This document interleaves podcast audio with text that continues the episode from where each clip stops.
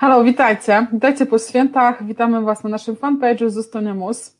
E, dzisiaj kolejny live, kolejny live z cyklu tego, co się dzieje u nas w kraju.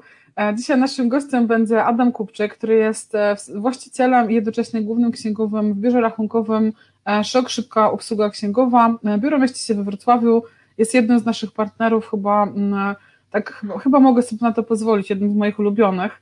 E, dlatego że cały czas jesteśmy na, na bieżąco w kontakcie i e, sporo klientów, którzy zgłaszają się do Zostaniamu są obsługiwani właśnie przez e, pana Adama lub kogoś z zespołu pana Adama. Także dzień, dzień dobry.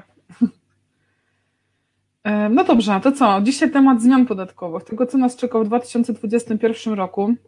To co, panie Adamie, po pierwsze takie szybkie podsumowanie, kalejdoskopowe, co się tak naprawdę zmienia tak naprawdę zmian jest dużo, zaczynając od głośnych zmian związanych ze spółkami komandytowymi podwójnym opodatkowaniem, zmiany dotyczące CIT-u estońskiego, zmiany w ryczałcie od przychodów ewidencjonowanych. To chyba jest jedyna zmiana, którą można uznać tak naprawdę na plus. Poza tym mamy też jeszcze różne zmiany, które pierwszy raz w życiu w ogóle można usłyszeć, że takie są. Poza tym jest tyle, taka ilość nowych podatków, jak podatek od deszczu, o którym ledwo kto słyszał, podatek cukrowy, podatek od małpek. Także w tym roku dzieje się, zmiany są trudne, duże i tak naprawdę, żeby je zrozumieć, trzeba naprawdę się w to wgryźć. Ale myślę, że jakoś sobie damy radę. Okej, okay, no to jakby ja zacznę od tego CIT-u estońskiego no, nieszczęsnego, no bo jakby z założenia miało działać tak jak w CIT Estonii, czyli że podatek płacimy w momencie, kiedy spółka wypłaca zysk, tak, e, ze spółki. Tak on miał działać, no oczywiście e, polski ustawodawca e, trochę popłynął i jest on daleki od tego, co, co w Estonii ma miejsce. Jakby w paru słowach, czy jest Pan w stanie nam powiedzieć, o co właściwie w tym CIT estońskim chodzi, dla kogo on jest, i czy z Pana perspektywy opłaca się w to już teraz e, pchać, bo wiem, że niektóre firmy już czyhają, nie, żeby się zgłosić do CIT-u estońskiego, natomiast no ja mam takie wątpliwości, czy lepiej roku nie odczekać, żeby zobaczyć, co się Właśnie będzie działo. Generalnie to miał być super podatek, który będzie i prosty, i przyjemny, i też obniży podatki dla przedsiębiorstw, ale okazuje się, że ograniczeń i tak jakby zaostrzeń, kto może z niego korzystać, jest tak wiele, że niewiele z firm się złapie, a jeżeli nawet się złapie, to jest to takie balansowanie na granicy ryzyka, e, czy zrobi to dobrze, czy nie. Więc tutaj to nawiązując do tego, co pani zaczęła, czy warto już teraz, czy może za chwilę, to wszyscy e, tak naprawdę sugerują, że okej, okay, niech on sobie będzie na próbę, może ktoś go sobie wziąć, ale poczekajmy ten rok czasu, złóżmy interpretację do Urzędu Skarbowego, jak naprawdę to jest i wtedy ewentualnie w to brnijmy. Zaczynając teraz, kto może skorzystać e, e, z tego CIT estońskiego, to on przede wszystkim mm, jest dla spółek ZO i spółek akcyjnych ale ma już obwarowania, czyli te spółki muszą mieć strukturę właścicielską tylko e, związaną z osobami fizycznymi. Nie może być właścicielem osoba prawna. E, I e, o drugie obwarowanie to jest takie, że przychody nie mogą przekroczyć w poprzednim roku 100 milionów złotych, no to jest jakieś takie rozsądne, tak, bo to już jest duża kwota, więc myślę, że większość firm by się na to łapała. Ale są takie e, jeszcze e, rzeczy jak e, konieczność zatrudnienia minimum trzech pracowników, aby z niego skorzystać i to, co jest tak mało zrozumiałe dla zwykłego człowieka, to to, że przychód w spółce nie może przekroczyć 50% przychodów pasywnych. A przychód pasywny to jest na przykład przychód z dywidend albo z odsetek, e, które spółka mm, ma, albo leasingu, który udziela. Więc e, tak naprawdę tych obostrzeń, kto może skorzystać, jest wiele. Aczkolwiek wiele spółek pewnie by się e, tutaj na to złapało. Mm, co jest istotne w tym CIT estońskim? Ma on działać tak, że podatek będzie płacony dopiero w momencie, kiedy spółka zdecyduje się na wypłatę zysku dla właścicieli, tak? Czyli dywidendy po prostu. Tak, dywidendy, aczkolwiek to nie jest do końca powiedziane, czy to jest dywidendem, bo okazuje się, że e, pokrycie strat zeszłych lat, gdzie spółki się na to e, zdecydują, też jest traktowane jako wypłata dywidendy i wtedy też zapłaci podatek. Także to nie tylko do kieszeni, ale też to, co przeznaczymy na inne rzeczy, może okazać się opodatkowane tym CIT-em estońskim. Jeśli ten podatek o... też wynosi tak jak e, teraz jest tam 9% dla dużej ilości firm, dla niewielu 19%. E, czy to no będzie tak nie, samo, czy ten podatek się, jest wyższy? Okazuje się, że jest wyższy. Co prawda e, jest rozróżnienie na małych przedsiębiorców, tak jak teraz spółki są małymi podatnikami i płacą 9%, albo dużymi płacą 19%, ale dla tych, którzy generalnie płacą 9%, to ten CIT estoński miałby wynosić 15%, ale na dużych 25%. Oczywiście jest znowu dużo powiązanych rzeczy, które mogą albo podwyższyć, albo obniżyć ten podatek. Między innymi to wymóg e, inwestowania w firmę rozumiane jako inwestowanie w środki trwałe. Oczywiście muszą być to środki trwałe określone, muszą być nowe, nie mogą e, to być samochody, e, co jest dużym jakby utrudnieniem. No i e, jeszcze to, co nie powiedzieliśmy, to to, że CIT estoński możemy wybrać na 4 lata. Czyli nie możemy sobie co roku zmienić, jeśli nam się nie spodoba, tylko wybieramy go na, co najmniej na 4 lata. Musimy inwestować, musimy inwestować tak, aby nakłady na inwestycje były przynajmniej 15%, jeżeli bierzemy pod uwagę 2 lata, albo jeżeli bierzemy pod uwagę 4 lata 33% w stosunku do inwestycji, które mieliśmy do tej pory. I teraz okay, jeszcze... To, to, to, znaczy tak do pytania, no bo taka no firma jak Zustonemus, gdzie e, no, typowe usługi, tak, no umówmy się, że środki trwałe, których potrzebujemy do pracy, e, bo to jest komputer, e, ewentualnie jakieś tam rzeczy do nagrywania, tak, typu jakaś kamera, nie wiem, mikrofon, coś w tym stylu. I teraz no taka firma zdecyduje się na CIT estoński, no to właściwie nie ma szans utrzymać tego wskaźnika inwestycyjnego, nie? no bo nie, nie będziemy kupować na pięcioosobowy zespół 50 komputerów. Dokładnie, a musi przynajmniej 15% w porównaniu z tym, co miała. Nawet jak nie miała nic i chce zacząć inwestować, to 15% zysku musi przeznaczyć na środki trwałe co roku. Więc jest to gdzieś duża kwota. Jeszcze mhm. wracając do stawek e, tego podatku, on jest co prawda wyższy. Jedynym takim plusem jest to, że e, mm, możemy sobie go obniżyć e, w zależności od tego, ile zainwestujemy.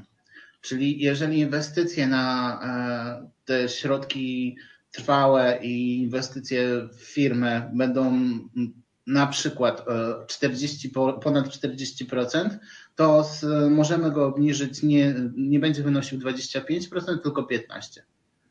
Okay. I tutaj jest plus, ale no i płacimy go w momencie, kiedy wypłacamy no, na przykład dywidendę. Mhm. No dobra, znaczy, znaczy to ja, ja, ja, dużo czytałam o tym CIT estońskim, bo tak trochę na niego czekałam, licząc na to, że będę mogła z niego skorzystać, e, mając spółkę ZO. Natomiast e, biorąc pod uwagę zawiłość przepisów i mam wrażenie też e, mnóstwo dziur takich, które jakby nie, nie no, pewne przepisy mi się po prostu nie kleją, nie? jeden z drugim albo się wykluczają wręcz, no to ja bym poczekała, nie? przynajmniej rok zobaczyła, jak to zadziała na firmach, które się zdecydują, e, żeby była tak zwana praktyka. E, na, na ten moment to jest czysta teoria. Powiedziane, że, że raczej e, lepiej poczekać na to, jak to wyjdzie, niż teraz się ładować w podatek, który może się okazać nie taki, a konsekwencją tego będzie mm, zapłata podatku wstecz na normalnych zasadach, tak? Mhm.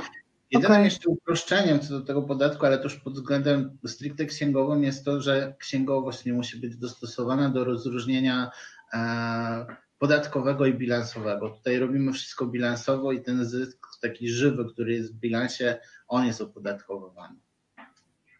Okay, no to już różnica taka, znaczy uproszczenia w kontekście biura rachunkowego, chociaż biorąc pod uwagę, że biuro rachunkowe właściwie żadne na razie nie wie, jak w praktyce to zadziała, to nie wiem, czy to jest takie uproszczenie, tak, Dokładnie. z drugiej strony patrząc. No dobra, jak jesteśmy już przy tym CIT estońskim, to tam powiedział Pan, że mamy dużych i małych podatników i teraz e, pytanie, co tu się zmienia, bo wiem, że się zmienia na plus, o dziwo, e, także te progi nam się podnoszą e, do 2 milionów euro. Nie wiem, czy... Mm, tak, tylko to jest związane już z podatkiem ryczałtowym, te 2 miliony euro, czyli tutaj mamy zmianę taką na plus, że do tej pory ryczałt mogli płacić przedsiębiorcy, których dochód nie przekraczał 250 tysięcy euro, e, czyli jakiś milion złotych w przeliczeniu na złotówki. Od przyszłego roku ten, z tego ryczałtu będą mogli skorzystać osoby, których dochód nie przekracza 2 miliony euro, czyli już jakieś 10 milionów złotych. Więc mhm. ograniczenie co do skorzystania z ryczałtu, czyli opodatkowania dochodu, e, przychodu określoną stawką ryczałtu, nie uwzględniając kosztów, jest dla dużo szerszej liczby podmiotów.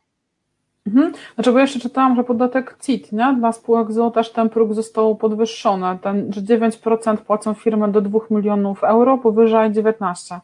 Tak. E, e, właśnie o, o to mi chodziło, że też e, te, e, no, ale tak, generalnie no, próg został podniesiony, tak, z 250 tysięcy mm, na, na 2 miliony euro, e, więc tutaj mamy prawie 10 milionów złotych, co oznacza, że mnóstwo firm e, realnie będzie miało podatek, znaczy podatek CIT również, tak, w spółkach ZO 9%.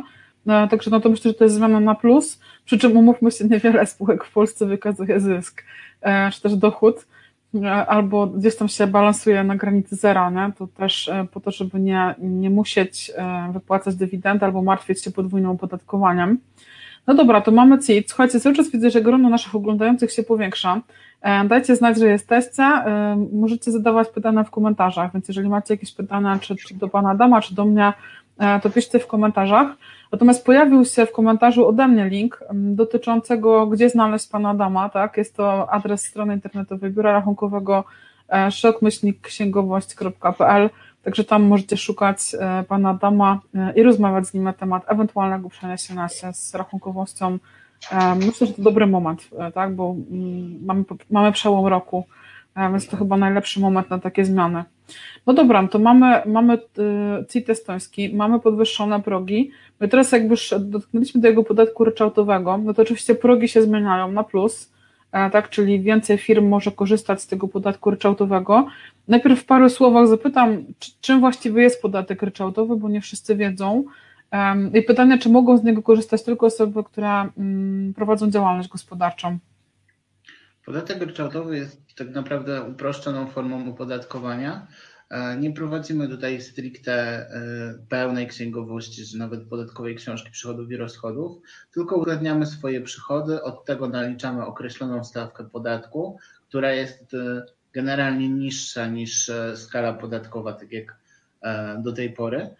E, I ten policzony podatek wpłacamy do urzędu. Raz w roku robimy rozliczenia roczne, które wysyłamy do urzędu i na tym nasze rozliczenia podatkowe się kończą. Aczkolwiek jest tutaj dużo rzeczy, których trzeba wiedzieć, aby z niego skorzystać. I nawiązując do pytania, nie tylko osoby, które prowadzą firmę mogą z niego korzystać, bo podatek ryczałtowy może być też na przykład przy najmie prywatnym. Możemy jako osoby fizyczne wynajmujące lokal czy mieszkanie zgłosić do Urzędu Skarbowego, że swoje dochody z tego tytułu będziemy opodatkowywać ryczałtem i z niego skorzystać. Ryczałt jest formą, która opłaca się dla osób, które mają przychody i nie bardzo mają do tych przychodów koszty. Czyli tak naprawdę całość swoich dochodów muszą opodatkować. No, często firma usługowania, która, znaczy, gdzie, gdzie jakby sprzedajemy własny czas, o może tak. Tak. No dobra, to że mm, przy tych, przy tych nieruchomościach myślę, że warto doprecyzować, że mm, wreszcie jest to ujednolicone i wiadomo, jak ten najem prywatny rozliczać. Osoby, które mają nieruchomości i mają przychód do 100 tysięcy w roku, no to płacą 8,5% podatku ryczałtowego, jak mają powyżej, to od tej nadwyżki płacimy 12,5 e, i wreszcie to jest ujednolicone, wreszcie wiadomo jak to rozliczać, bo tutaj było wiele walk z urzędami skarbowymi, co, e, co, co nieruchomościowe jest, tak, to, to obyczaj prawie, że jeżeli chodzi o ten najem, bo tam w pewnym momencie pojawił się spory bałagan, e, jeżeli o to chodzi. No dobra, no to co, mamy podatek ryczałtowy, tutaj to, co ja zauważyłam, to, że spora ilość zawodów jakby została dodana, tak, do tej ustawy, więc coraz tak. więcej osób może się rozliczać wprowadzono tak jakby nową definicję wolnego zawodu.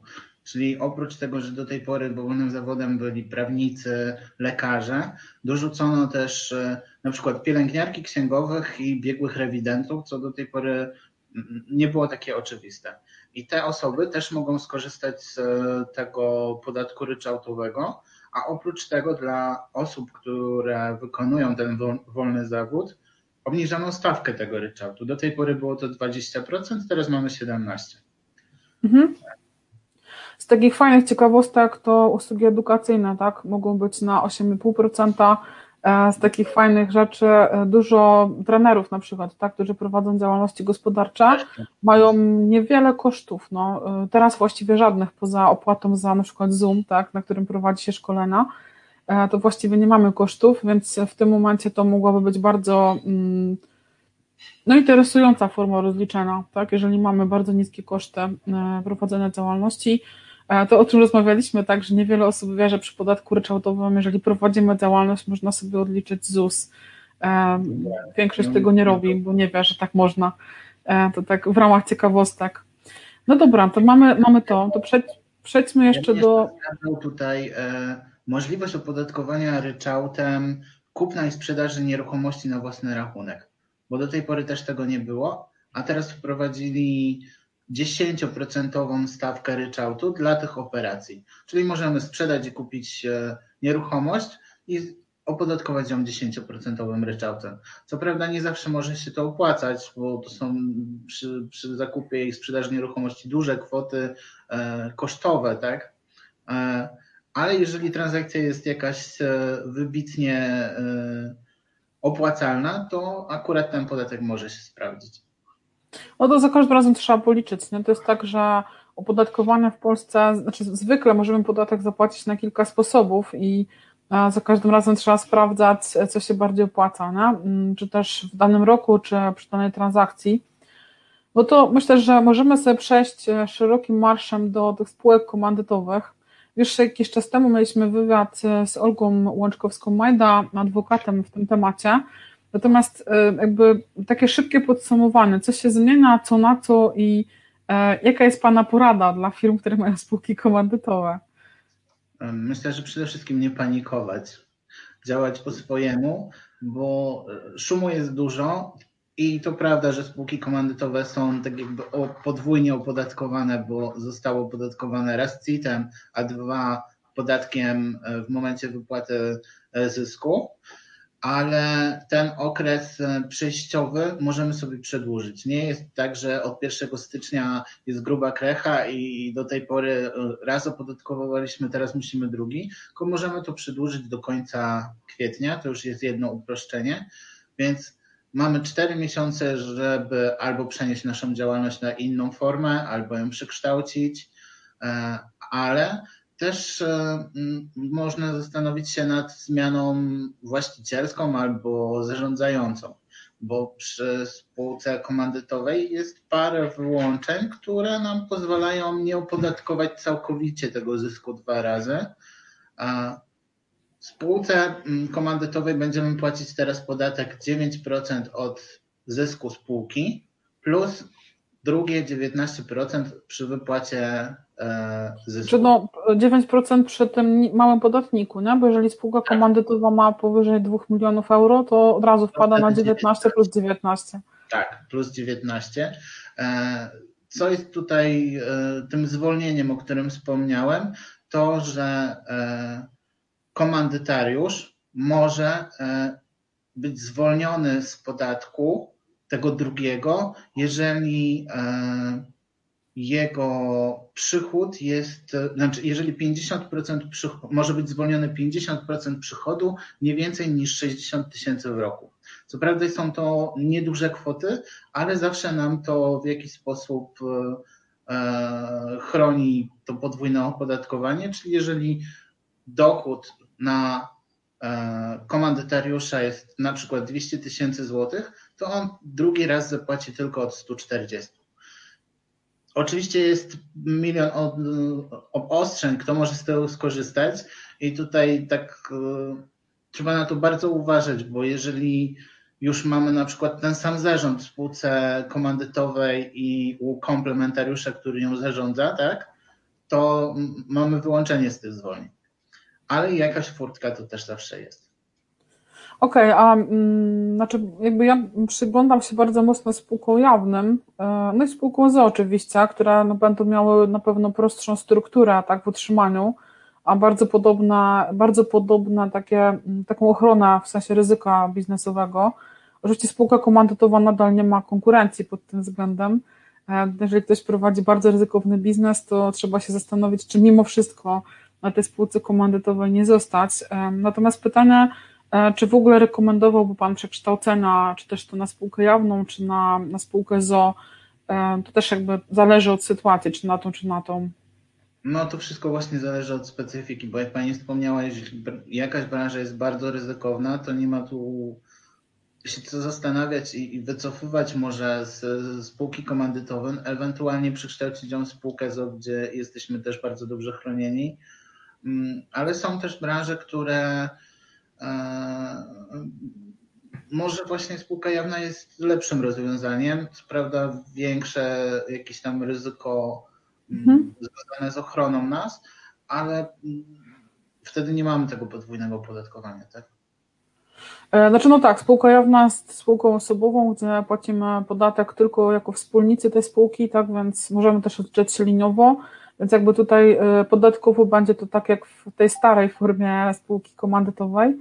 E, natomiast oczywiście odpowiedzialność jest taka, że odpowiadamy solidarnie tak za zobowiązania spółki i no jeżeli spółka ma zadłużenia, to można zdjąć to zadłużenie z prywatnego majątku któregokolwiek ze wspólników, tak więc E, jest tutaj pewne ryzyko, natomiast przy firmach, które mają niskie ryzyko, czasami przy spółkach rodzinnych, e, warto przemyśleć temat, bo być może jest to ciekawe, rozwiązane i, i pomocne. Natomiast jeżeli chodzi o, o spółkę e, ZO, to ja kilka dni temu miałam taką dyskusję, ktoś mówi, no dobra, to ja sobie założę spółkę ZO, Chodziło konkretnie o deweloperkę, czyli o wybudowanie tam jakiejś całej, znaczy no nie masy, kilkudziesięciu domków jednorodzinnych na sprzedaż. E, gdzie ta osoba zbierała kapitał z rynku, czyli szukała tak zwanych inwestorów. No i po tej rozmowie wyszło, że mimo wszystko e, najsensowniejszą formą będzie nadal spółka komandytowa, dlatego że przy spółce ZO musiałby wypłacać dywidendę e, i właściwie oznacza to tyle samo, tak, że płacimy tak. podwójny podatek, więc w praktyce zapłacimy go tyle samo, a w spółce komandytowej inwestorzy są właściwie w 100% chronieni, bo oni są komandytariuszami, E, więc nie odpowiadają absolutnie niczym za ewentualne zobowiązania firmy komandytowej czy spółki komandytowej, e, więc czasami też warto się zastanowić, nie? Czy, czy oby na pewno. E, wspomniał Pan o, o bardzo ryzykownym biznesie. Czy są jakieś branże, które, którym rekomendowałby Pan zostanie na spółkach komandytowych? To, to, to co Pani wspomniała, deweloperka, gdzie E, są duże inwestycje, gdzie e, jeszcze posiłkujemy się zewnętrznym kredytowaniem, no to wtedy na pewno trzeba zadbać o to, żeby, e, żeby się ochronić. Niestety rynek jest jaki jest i w tym momencie nie można powiedzieć, że coś będzie szło super, zawsze trzeba brać jakąś dozę niepewności i się zabezpieczyć, więc mm, takie branże, gdzie, kredyto, gdzie potrzebujemy się E, zewnętrznie zakredytować, albo też nie mamy pewności e, co do naszych kontrahentów i zbytu. Bo możemy coś wyprodukować super świetnego, ale nagle okaże się, że przychodzi taki koronawirus i nie możemy tego w ogóle sprzedać. E, wtedy też, co prawda, mamy ten towar, mamy jakieś zaplecze, ale mamy też stałe koszty, które mimo wszystko trzeba pokryć i nie wiadomo jak długo. Więc tutaj takie branże trzeba chyba najbardziej chronić. Okej, okay, dobra, słuchajcie, jeżeli macie jakieś pytania, to to jest ostatni dzwonek, tak, żeby je zadać. To jeszcze zapytam o takie te fantastyczne podatki od cukru, deszczu, małpek. To jest w ogóle bardzo dziwnym podatkiem, bo tak naprawdę on już był wprowadzony od jakiegoś czasu. Nikt o nim nie mówił, no bo po co? E, jest to podatek od, e, raczej nawet nie podatek, tylko opłata od e, deszczu, który spadnie na naszą powierzchnię. On dotyczył powierzchni utwardzonych, czyli parkingów, budynków powyżej 3,5 tysiąca metrów kwadratowych. I zmiana teraz od tego roku 2021 dotyczy tego, że już nie ma tego limitu 3,5 tysiąca metrów, tylko on dotyczy wszystkich. I e, oczywiście jest on podzielony ze względu na przesiąkalność do gleby i ma różne stawki, poczynąwszy od złoty 50 za metr, e, tam do 40 chyba 5 groszy. I jest to opłata roczna. Więc tak mhm. naprawdę w gratisie dostaliśmy opłatę, o której mało kto będzie wiedział, ale urząd na pewno się dowie i będzie chciał skorzystać, żeby coś dla siebie zabrać, tym bardziej, że to jest opłata lokalna. Czyli e, okay. środki idą do samorządów, a nie do państwa. Ogólnie. Później mamy ten e, słynny podatek cukrowy, e, który tak naprawdę no, nie dotyczy nas, konsumentów, tylko producentów słodkich napojów. Jest to też jakby opłata do zwiększonej ilości cukru. I nie tylko cukru, tylko też tauryny w energetykach. Czyli jeżeli powyżej jakiejś tam ilości gramów na litr e, tego cukru jest więcej, to co 5 groszy dolicza się tam 5, co 5 chyba gram dolicza się 5 groszy opłaty. Więc też ten podatek będzie dotyczył właśnie producentów, będzie ukryty w cenach zapewne napoju. Ma to teoretycznie działać przeciwko właśnie spożywaniu większej ilości tych słodzonych napojów i energetyków, ale jak ktoś lubi pić słodkie, to myślę, że nawet podatek go nie odstraszy. Jak będzie miał zapłacić 5 zł zamiast 2,50 za napój, to i tak go kupi. E, więc tutaj trudno, trudno powiedzieć, żeby to zadziałało tak, jak ustawodawca sobie wymyślił. No i jest jeszcze ten podatek od małpek, czyli jest podatek od e, małych e, opakowań e, artykułów alkoholowych.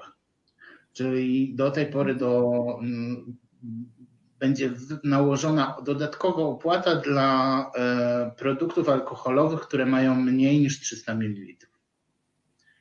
Okay. Czyli dotyczyło to właśnie tych 100 ml małpek i ktoś właśnie policzył, że jakby zostać przy tym i doliczyć tą opłatę, to one nie kosztowałyby 5-6 zł, tylko musiałyby dwa razy tyle kosztować. I miała, ma to właśnie sens y, oczywiście prozdrowotny związany z polityką antyalkoholową. Więc, no, e, znaczy obawiam się, że to się skończy w drugą stronę. E, z tego, co, co gdzieś tam się słyszy, to pomysł na to przedsiębiorców, którzy produkują e, produkty alkoholowe jest, na to, jest taki, żeby po prostu wycofać te małe pojemności i zrobić powyżej 350 mm. ml, gdzie nie będzie już tej dodatkowej opłaty. Także... No właśnie tak, tak mówię, że zamiast kupić małkę, ludzie będą kupowali 350 ml albo więcej i, i obawiam się, że to pójdzie w drugą stronę. Dokładnie. E, tak, e, no ale okej, okay, no. Jeszcze pomijając już podatki, ja bym jeszcze wspomniał o, o e, zmianach ZUS-owskich na ten rok, e, a dokładniej o e, pomyśle, znaczy nawet nie pomyśle, tylko e, od nowego roku niestety będziemy musieli do ZUS-u zgłaszać też umowy o dzieło, gdzie do tej pory tego nie robiliśmy, one były tylko podpisywane, wkładane do szuflady i rozliczane. To w tym roku normalnie, tak jak wszystkie inne umowy, będą musiały być zgłoszone do ZUS-u. No i co ciekawe, będziemy tam podawać nie tylko imię, nazwisko osoby, która ma to dzieło, ale też od kiedy do kiedy jest umowa, jaki jest zakres tej umowy, E, i, adres, i dane adresowe e, osób, które dla nas pracują. Więc. E, znaczy, został już nawet stworzony specjalny formularz, nie? Tak, RDU chyba, RUT albo RDU. no, jest specjalny formularz, generalnie trzeba tam przepisać dane z umowy, E, co zabawne, trzeba to zrobić w ciągu 7 dni od daty zawarcia umowy, nie? czyli mam takie wrażenie, że znowu to jest strzał w kolano dla spółek, które umowami o dzieło regulują dochody, e, tak na przykład, no bardzo dużo firm usługowych w taki sposób działa, e, że członek zarządu gdzieś tam pod koniec miesiąca widzi, że ma, nie wiem, na koncie, nie wiem, 10-15 tysięcy, no jest podpisywana umowa o dzieło na rzeczy, które rzeczywiście wykonał, bo to też nie chodzi o to, że to jest jakaś ściema, tylko no rzeczywiście są te rzeczy wykonane, typu jakieś tam, nie wiem, grafiki, filmy, artykuły, projekty graficzne, różne rzeczy, które robimy dla swoich, dla swoich spółek, e, ale nie, nie, teraz już musielibyśmy ją zawrzeć e, wcześniej, tak, więc to już nie ma tak, że papier wszystko przyjmie, tylko trzeba będzie pilnować terminów. E, no ja zakładam, że umowy o dzieło pewnie za rok, dwa, trzy będą uzusowane ostatecznie, pewnie tak to się skończy. E, natomiast teraz ZUS, e, no umówmy się, mm, szuka pieniędzy, więc będzie na siłę uzusowywał. Zbiera bazę takich umów i tak naprawdę bez większej trudności będzie mógł je kontrolować. Mhm. A z ZUS-em wiadomo, że, że ZUS nawet jak stwierdzi, że, że jest to E, do zastosowania, bo spełnia znamiona umowy zlecenia albo umowy o pracę, e, no to nic tylko narobi nam problemów, bo albo będziemy się z nim sądzić, albo uznamy jego rację i będzie dla nas to kosztowne. No właśnie, znaczy tego, czego się obawiam, to tego, że no, jakby ja przeży, przeżyłam parę kontroli ZUS-owskich w swoim życiu, e, no i wiem, że ci urzędnicy są, jakby no różne, różne wygląda ich nastawienie, natomiast nawet zakładając dobre nastawienie, jakby chęć współpracy, to to, czego się boję, to to, że e, ich poziom wiedzy na temat różnicy pomiędzy zleceniem a działem jest, jak to ładnie powiedzieć, no, e, no, no nie jest tak, że oni znają różnicę pomiędzy jedną a drugą umową i dla nich zapisanie jakiegokolwiek czasownika, czyli wykonanie jakiejkolwiek czynności, E, spowoduje, że oni już na siłę chcą z tego robić zlecenia, a później odwołane jest tylko właściwie w sądzie, no, bo tam jest jeszcze jakaś instancja wewnątrz ZUS-u, ale oni z zasady mówią nie. E, bardzo rzadko się zdarza tak, że można się odwołać do ZUS-u i ZUS zmieni decyzję, e, więc potem zostaje nam tylko sąd. Jakby to jest coś, czego ja się obawiam. No, nawet patrząc sobie na Zustonymus, ja wykonuję mnóstwo artykułów, grafik, filmów, tak, które wykonuję jakby dla spółki, i to nie jest tak, że ja ich nie robię, nie? I, um, i teraz okej, okay, spiszę sobie umowę o dzieło, um, robię sobie wypłatę, bo normalnie musiałabym to, musiałabym to komuś zlecić, tak? No spółka zleciła to mi. Um, no i w tym momencie no, może się okazać, że ZUS będzie miał problem, nie? bo um, właściwie nie wiem z czym, bo jest to, jest to ewidentnie dzieło, tak? Więc e, tego się obawiam, nie? że się po prostu posypią tak. bezsensowne pozwy. Będzie trzeba bardziej zwrócić uwagę na dokumentację wszystkich rzeczy, które są wykonywane, bo tak naprawdę to będzie dla nas argument. Nie, nie sama umowa, tylko dokumentacja jej wykonania. No tak. Znaczy, no jeżeli jest artykuł, to konkretny tytuł artykułu, ten artykuł rzeczywiście musi być, istnieć. Ceny muszą być rynkowe, tak, a nie przesadzone, bo też często spotykam się z tym, że e, ktoś sprzedaje pięć artykułów za 10 tysięcy złotych. Ja mówię, kurczę, człowieku, przecież zarobisz na tym, tą kasę to te artykuły się dawno zdezaktualizują, więc jakby no też no trzeba jakby uważać na, na wycenę na tego, co sprzedajemy. E, niby, niby są to rzeczy trudno wycenialne, mimo wszystko jak się zamawia artykuł copywritera, no to to jest, nie wiem, 1000 zł, to jest już taka cena mocno wygórowana, to taki prosty artykuł na bloga, nie? Często to jest 100 zł, 150 albo nawet mniej. Więc jeżeli my sobie wyceniamy to na kilkaset złotych, no to może się okazać, że no jest spory, spory, spory kłopot e, z realną ceną, co może być uznane za działanie na szkodę spółki w ogóle, nie? więc to już tak a propos e, spółek ZO i kodeksu karnego, tak na, naprawdę na końcu, nie, nie strasząc e, tym nowym rokiem. Czy coś jeszcze się Pani Adamie zmienia, o czym powinniśmy wspomnieć? Znaczy zmian jest więcej, aczkolwiek to są takie najważniejsze, które E, najbardziej nas dotkną tak naprawdę, tak? E, począwszy od tego spółku, e, podatku dla spółek komandytowych, dobrej zmiany tych podatku ryczałtowego, no i CIT-u estońskiego, z którym tak naprawdę nie wiadomo co zrobić w tym momencie. Znaczy, no ja jak rozmawiam z klientami, to rekomenduję im, żeby poczekali. Nie? Ja też, y, znaczy patrząc na moją spółkę, ten CIT estoński wydaje się być bardzo atrakcyjny. Natomiast y, ja poczekam, poczekam sobie, zobaczę, co się będzie działo, bo jest bardzo dużo dziur nie, w tych przepisach, więc ciężko powiedzieć, jak w praktyce to zadziała.